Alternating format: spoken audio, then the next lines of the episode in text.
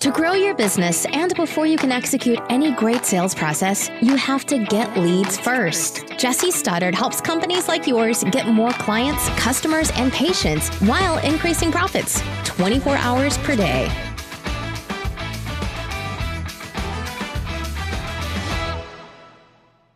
Hey, it's Jesse here. Jesse here with the Stoddard Agency. Thanks for joining me today. Um, and we're going to be talking about the Challenging Times business update for August 13th. What this is is a collection of all the very best stuff that I'm seeing in my email inbox and across the internet when it comes to marketing and growing a small business. Sometimes I talk about bigger trends, and uh, a little bit of this is newsworthy information but I try to find the stuff that uh, is going to be most useful to you uh, in making your planning and uh, your strategies for growth uh, and surviving during the challenging times. So, before I go further, uh, if you are looking for help, especially with your digital marketing, and you want to grow your business with some great marketing strategy, go to challengingtime.com, challengingtime.com. All right. So, first of all, the pandemic has driven boomers to increase their g- digital shopping. This is good news. You don't think that uh, baby boomers like to shop online and uh, they didn't. They were they were begrudg- begrudgingly doing it, but now because of the pandemic, they're getting more involved. So when transacting purchases, many boomers have adopted e-commerce, though it's yet another area where they lag behind younger adults. We estimate that 62.1% of boomers in the U.S. will be digital buyers. Uh, this year, well short of the percentages of the Gen Xers and Millennials. Of course, this information is coming from uh, eMarketer and uh, a few of their uh, sources. Uh, it's relatively new. So we've got uh, the U.S. Pop adult population. Uh, digital buyers by generation in 2020, and the millennials 86.2%, Gen Xers 72 79.2 and the baby boomer 62.1 that's a big growth so uh, interesting that means that if you're able to adapt your business to more online activity even if you don't sell products online even if you can get them get because there's more eyeballs online. If you can get your business online better, you stand uh, a better chance of increased growth and success. Uh, so, moving on, uh, more consumers are shopping via mobile amid the pandemic. Some of this might be common sense, but it's nice to see some numbers, right? So, U.S. adults who prefer shopping on their mobile phones by age, uh, and this is June of 2020, so relatively new. 18 to 24 year olds, 78%, 25 to 34 year olds, 90%, 35 to 44, 70%. And this is where it gets interesting. 45 to 54 starts dropping off to 58. 55 to 64 32 now this is mobile remember not desktop. 65 plus 18 uh, total 59% what's interesting though is that there you would think uh, a lot of people think that 55 and older there'd be hardly anybody doing it. So i look at this as a big positive that it's up to 32% for 55 to 64 year olds 18% for the 65 and overs. This says that they're starting to use their mobile phones for shopping even though we would think that they would just be on desktop or wanting to go into a store. So this is this is really interesting news. Very good. So if you if you're selling to baby boomers and older population, you thought it's pointless to be online, that is changing. It is no longer pointless for you to be online. Okay, so this is I get a lot of questions about Instagram uh, since it's such a big mover and shaker, and you, you probably know, but Facebook owns Instagram, so don't forget that. So, which Instagram activities have U.S. Instagram users done in the past month? So this is back in March, uh, but still relatively you know uh, relevant. Uh, so we've got uh, watching other people's Instagram stories, 42%. So, Instagram stories is a good place to be.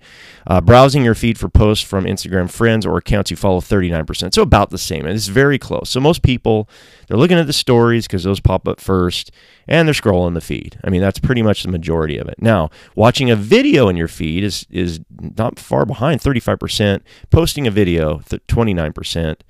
Uh, send or receiving direct messages, 28. Swiping up on an Instagram story, that allows you to see more, that's 23%. So that tells you that a lot of people see them and they kind of watch them, but they don't bother swiping up to go to, you know, dig deeper. Posting to this to the story, 21%. Browsing the Explore tab, Instagram tab with the recommended content search bar thing, 19%. Tapping on an ad, 19. Posting a video to your feed, 14. Making a purchase after tapping on Instagram. Now, this is very interesting, 9%. Because this means that someone is actually purchasing through Instagram. Now, it's not a lot, but it's a significant number enough to show up in the stats. And then none of the above 27%. Now, uh, keep in mind that 64% of respondents were female and 61% were over were ages 35 plus. What this tells us is there's a lot of moms typically, and I don't want to be too you know stereotypical here, but that would be that age group. So if you're looking to, to, to for 35 plus women, Instagram is the place to be. Just keep that in mind with your business. Okay, this is a, away from the news and a little bit more of just the uh, tactical stuff that I think you need to know about small business relief funding. There's been some changes. Um, if you have haven't been following, you probably get a lot of these emails like I do uh, from the government, and most of them are just you know hit delete as fast as you can kind of things. But this is interesting because the economic injury disaster loans are still available, and um, that might be something that you're interested. That's the Small Business Administration's EIDL program. It offers relief to businesses experiencing temporary loss in revenue due to COVID 19. Uh, borrowed EIDL funds may be used to cover a variety of operational capital expenses. EIDL terms uh, propose a modest 3.75% interest rate for small businesses and a 2.75% rate for nonprofits with a 30 year maturity and automatic one year deferment period before monthly payments must begin. These flexible and low interest loans are available to a variety of eligible small businesses and they're a lot easier to get than the next one, which is the PPP. So the Paycheck Protection Program, I talked to a lot of my friends um, in business, and man, this is it's a headache to get. There's a lot of paperwork. There's a lot of questions about it. The application deadline elapsed uh, on August 8th. Uh, the Small Business Administration is no longer accepting applications from participating lenders. Applicants that successfully filed for loans before the deadline may wish to review the SBA's PPP loan forgiveness FAQ document for instruction on management of potentially forgivable borrowed funds.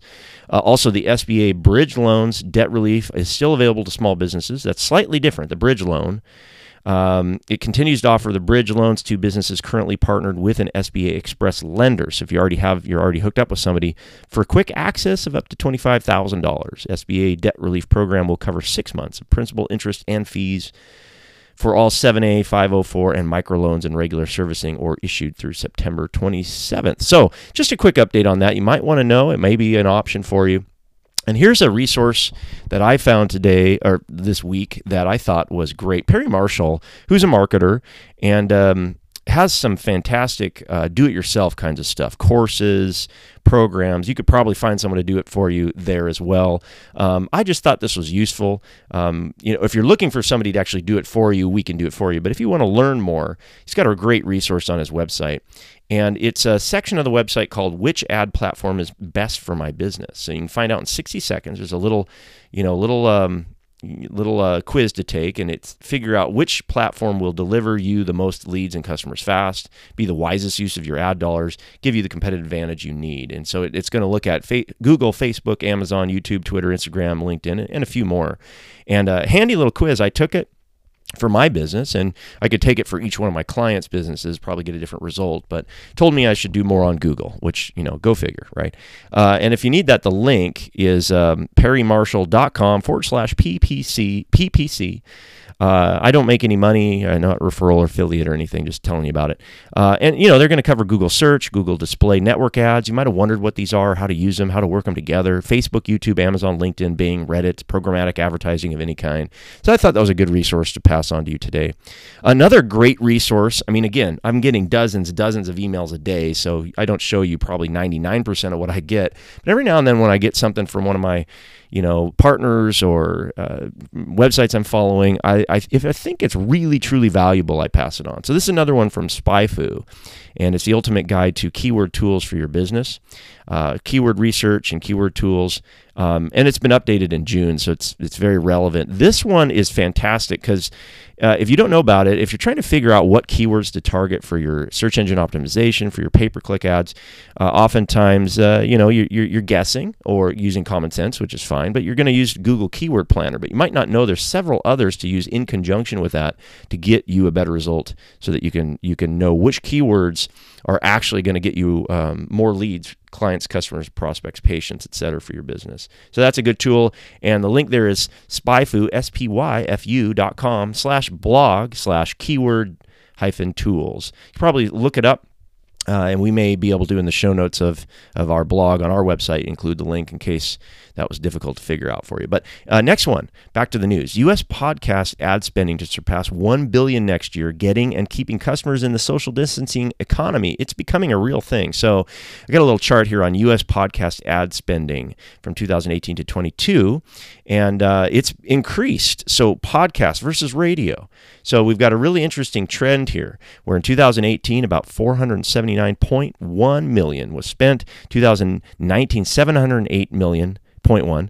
Uh, and 2020, 782 million. So not a big jump, but but even with the pandemic, it grew. Uh, it looks like 10.4 percent is is the uh, rate of change there. And then uh, and then they're still predicting that t- 2021 uh, one one. Um, it looks like 1 billion 132 million and and moving up through 2022 so um, audio advertising within a podcast is what this chart is talking about. And includes all type of advertising on podcasts. Uh, let's see. Oh okay the ad platform getting and keeping customers in a social distancing economy. So here's another great chart. Which marketing objectives have us chief marketing officers been focused on during the coronavirus pandemic this is as of uh, percentage of respondents May 2020. So the fir- the highest one is 33% for building brand value that connects with customers. All right, so that is still uh, the top one. And we like to do a little thing called intent based branding. Intent based branding is the idea of building your brand while uh, getting actions from that person, making money basically. So build your brand and make money. Don't just build your brand and waste a bunch of money. Uh, 32.6% for retaining current customers. So believe it or not, marketing is used to retain customers. Uh, increasing customer awareness of, of your brand or your company, 16.7%. Uh, acquiring new customers 14% improving marketing roi 3.6 and um, that's just uh, interesting, interesting to know. Let's move on to another one. Food and beverage will see the biggest gains in retail e commerce sales growth this year. So, the U.S. retail e commerce sales growth by product category uh, in May of 2020. So, the food and beverage, uh, this is sales growth in the U.S., 58.5%. Health and personal care and beauty 32.4, toys and hobbies 20.9, computer and consumer electronics 17.9, office equipment supplies 17.9, books, music and video 13.9, auto parts 12.6, furniture and home furnishings 12.4, apparel and accessories 8.6, and other 17.8. It just there's some good news here that what is going on and how have things been uh, progressing. Sometimes all you hear in the news is how bad the economy is. It may be bad, it may get worse, but there are always some bright spots and opportunities. Uh, U.S. digital grocery buyers, 2018 to 22 predictions. Uh, this is in the millions. So, in 2018 76.3 million. 2019 92.3 2020 131 million. So there's a big jump obviously in digital grocery buyers people buying groceries online. Uh, and uh, the pandemic had a big part of that but what they're predicting here eMarketer accordingly they think that it's uh, it's going to keep growing because people got used to it and it's not like they're going to stop doing it because it was easy uh, next one is connected TV user penetration by device. So this is a very interesting one. If you've ever considered running any kind of ad on TV, uh, just to know what the trend is, or if you're looking to invest in some stocks in certain companies, Amazon Fire TV 35.1%. They made a big move with that product. Apple TV 12.2, respectable. Blu- Blu-ray players 13%, connected game consoles 33.9%. Now this is fantastic uh, news if you uh, uh, if you're interested in in that world. Um, there's many opportunities. We have not even scratched the surface of that for marketing and advertising. Google Chromecast 15.8%. Roku 46.9% and a smart TV 56.6%. So they're still the market leaders. So interesting to know. All right, let's move on to the next one. What what are we to make of Facebook's second quarter? All right, so Facebook ad revenues. Now, this matters to me because what it tells me is that small businesses, which is the bulk of their customer who advertise, that's where all the money comes from, are having confidence and or needing to advertise more on Facebook and Instagram. So this is worldwide, though, uh, 2018 to 22. So we have uh, 2018 55, uh, um, 55 billion dollars. That's with a B. And then 2019, 69.66 billion. 2020 73.78 billion. So a growth even during the pandemic. People are not running for the hills. They are advertising and marketing to get new customers. Their predict, prediction uh, is 90 90.67 billion in 2021 and in 2022 108.56 billion dollars. So nothing but growth over there at the facebooks all right, so global e commerce sales will decelerate this year. Uh, certain national markets may see success. So, this is a chart on retail e commerce sales growth worldwide by region in 2020 uh, over, the, over the world, of course. So, this is a little different. Uh, Central and Eastern Europe, 21.5% growth. Middle East and Africa, 19.8%. So these are emerging markets, basically, if you're an investor. Latin America, 19.4%. North America, 18.1 still. Western Europe, 16.9%. Asia Pacific, 15.5 and worldwide 16.5%. So, no, this is including products or services ordered using the internet via any device, regardless of the method of payment or fulfillment. It excludes travel and event tickets, payments such as bill pay, taxes, or money transfers, food services and drinking place sales, gambling, and other vice good sales. And that was from the eMarketer May of 2020. So, uh, U.S. mobile ad spending will manage to grow in 2020. So, how has the forecast for digital ad spending in the U.S. changed? So, this is forecasting. Okay, this is not the. This is what is being forecasted. So, in the beginning, back in March, they forecasted um, uh, 132.46 million, and then the growth from t- in 2019, and they they were predicting that in 2020 it'd be 154. Well, due to COVID, it was only 134.66 billion dollars. So there was a slight increase, but it was pretty much you know horizontal level from 2019. But now they're still predicting that the increase will continue. It won't match what they what you know pre-pandemic numbers were, but they're still looking at a forecast of some steady growth up to um, 225 billion uh, by 2024. All right. Next one that I found was interesting was the US FAA FAANG TV ad spending. Now this is basically just you know advertisers spending on TV, you know, like they always have. Uh, I'm not going to go into it in, in, depth, but basically just look at the totals here. This is including uh, big companies like Google, Netflix, Amazon, Apple, Facebook. It includes broadcast cable, spot and syndicated, Spanish language TV, uh, and the numbers may not add up uh, to you know the total due to the rounding. But basically, this is Facebook, Amazon, Apple, Netflix, Google. Okay, and the spending here, uh, and, the and the and the sources uh, VAB analysis uh, analysis of Nielsen ad Intel data as cited by Rapid TV News in March. Um, Google, for example, in um, 2015 spent 228 uh, million, and then by 2019 was up to 465. So if you look at the totals, it went from a billion dollars, one one billion 19 million, and by in 2015 up to two billion five hundred ninety nine million in 2019. So you look at the growth there; it is significant. These big companies are only getting bigger. Uh, okay, uh, this one's a little bit different topic. Uh, most U.S. parents believe virtual and distance learning will hinder their child's success. So, this is about what parents think about the coronavirus impact. Do U.S. parents agree versus disagree that their child would be just as successful with virtual or distance learning? Uh, this is in July, so fairly recent. So, 37% say they strongly disagree. And let me rephrase, you know, say that again. Uh, do they agree that their child would be just as successful with virtual distance learning, and 37% say no, they strongly disagree. They'd be better off in in person live. 26% say they somewhat disagree. Um, this is interesting though that tw- that 12% strongly agreed and 14% somewhat agreed. So you add those two up, and that's 26%. 12% were neutral, didn't care. So that is a significant number of people that actually think, you know, my kid will be fine just at home. They don't even need to go to school anymore. I find that quite interesting as a as a father. Um, and the, again, compared with traditional classroom learning, and and um, just thought that was interesting. Sources: Civic Science, uh, cited on their company blog on July seventh. All right. Which apps and websites do the U.S. podcast listeners use to listen to podcasts? Uh, if you are thinking of starting a podcast, by the way, we've helped clients do that launch podcasts, uh, take the recordings, turn them into podcasts, uh, that kind of thing. Um, the number one is Spotify at 25%. Apple Podcasts at 20%. Now, I did not know this. I thought Apple would be number one. I did not know Spotify had surpassed them. Um, so that's really interesting. Uh, this is uh, February of 2020, though.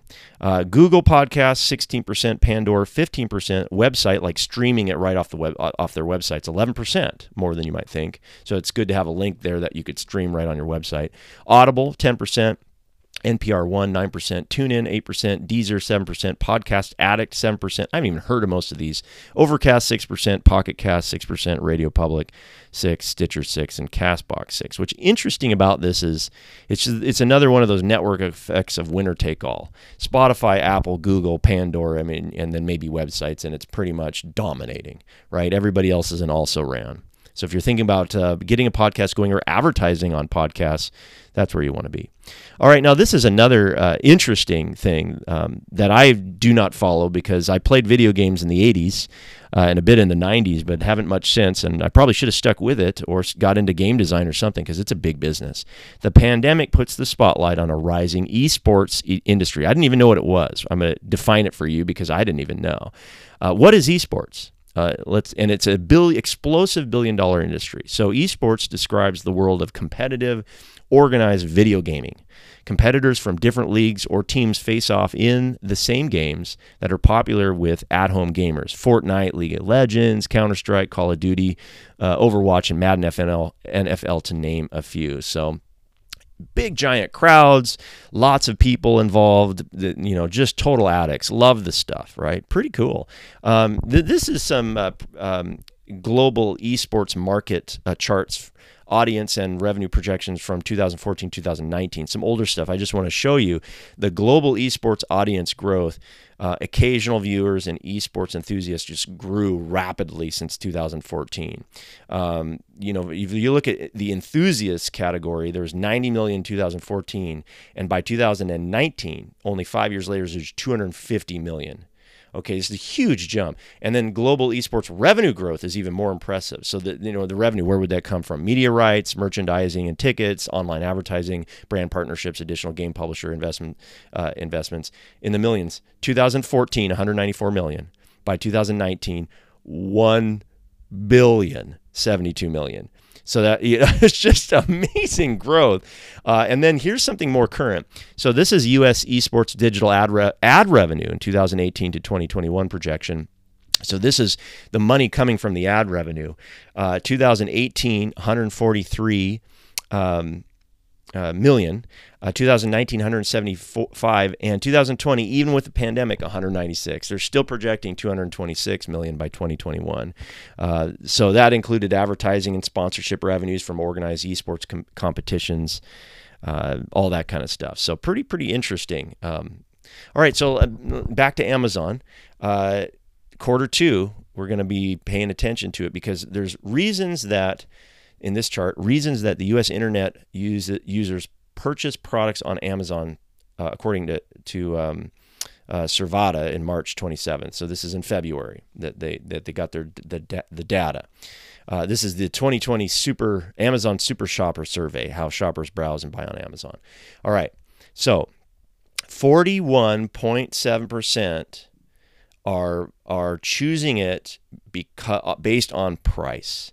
Well, that should make sense. That's why people go to Amazon, right? That's why they're there. But this is telling you how important and powerful this platform is becoming. You can advertise on Amazon. You can be a part of Amazon. Uh, convenience of shipping, for example, Prime, Amazon Prime, 20%, huge growth. Number of ratings and reviews, 18%. That's still significant. Prior experience with a product or brand, only 10%, 10.4. Convincing product description photos, 6.5. I mean, I think that's a you know that's a minor detail compared to the other things. And then other, something else, 3.2. So that tells you that price convenience is huge and then the rating system is very strong as well that is why people are on amazon and continue to stay using amazon uh, another uh, interesting item here six in 10 U.S. business and technology decision makers find employee training challenging. So, um, this chart is, is about workforce challenges during the coronavirus pandemic, according to U.S. business and technology decision makers, June of 2020. So, training and development of workers, 61%. So these are the challenges during the coronavirus. So they say that is the thing that is challenging. Uh, maintaining company and team culture, 53%, also hard to do. Onboarding new new employees, 39% difficult. Maintaining pro, uh, productivity across the workforce, 34%. Leading a remote workforce, 31. Reaching customers, fostering innovation, creativity, 28%. Operational technical process bottlenecks, 25. Organizational keeping track of multiple video conferencing tools, 22. Those are the ones that haven't decided what to do when they should just be on Zoom, right? so I don't know. I mean, uh, or if you, I know if the Microsoft people hate when when anybody says that, they don't like the security lack of security that Zoom used to have and fixed. Alrighty, so we've got that we've got that uh, covered. If you have questions about your small business during these challenging times in terms of growth, and you're looking for strategy, you want help getting more leads uh, and prospects so that you can convert them into more clients, customers, and patients, and you need a digital marketing firm that will help you, go to challengingtime.com. I've got a special offer there and that's where I go. That's where I what I have set up for um, a really um, uh, unique uh, offer for small business and local business during these challenging times. Uh, this is Jesse, and until next time, hang in there and don't forget there's always a silver lining. Take care.